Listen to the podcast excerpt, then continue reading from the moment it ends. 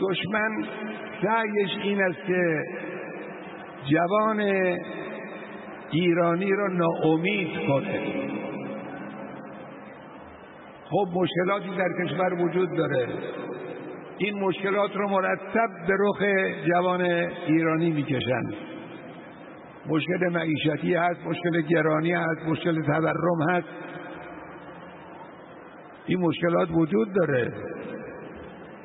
دشمن سعی می‌کنه این مشکلات رو که همه این مشکلات قابل رفعه و انشالله رفع خواهد شد. به توفیق الهی به حول قوه الهی.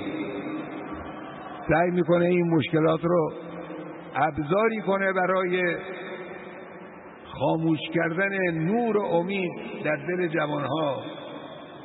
در حال که اینها عوارض قابل رفعی هستند. مشکلات نباید امید رو تضعیف کنه.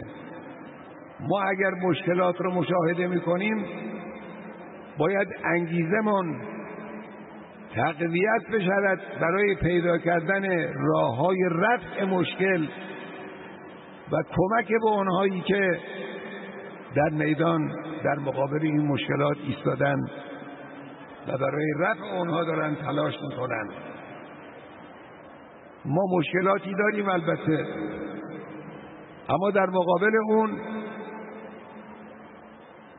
حوادثی داریم پدیده هایی داریم که همه امید آفرین است. من به جوانهای عزیزمون عرض می‌کنم.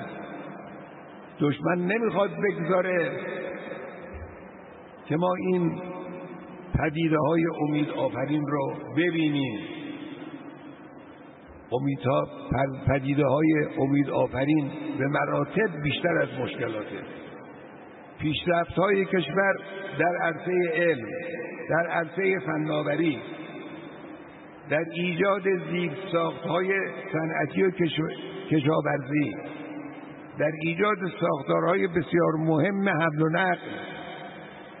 پیشرفت هایی که کشور در تربیت نیروی انسانی در کشاندن فعالیت های عمرانی به نقاط دوردست و محروم کشور اینا داره انجام می‌گیره الان.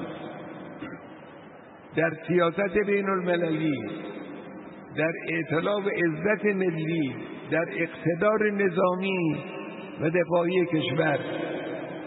اینا حقایق امیدزاست. دشمن می‌خواد این حقایق رو ما فراموش کنیم از یادمون ببریم جوان ما از اینها مطلع نشه. اینا از آینده روشنی این واقعیت ها خبر میده.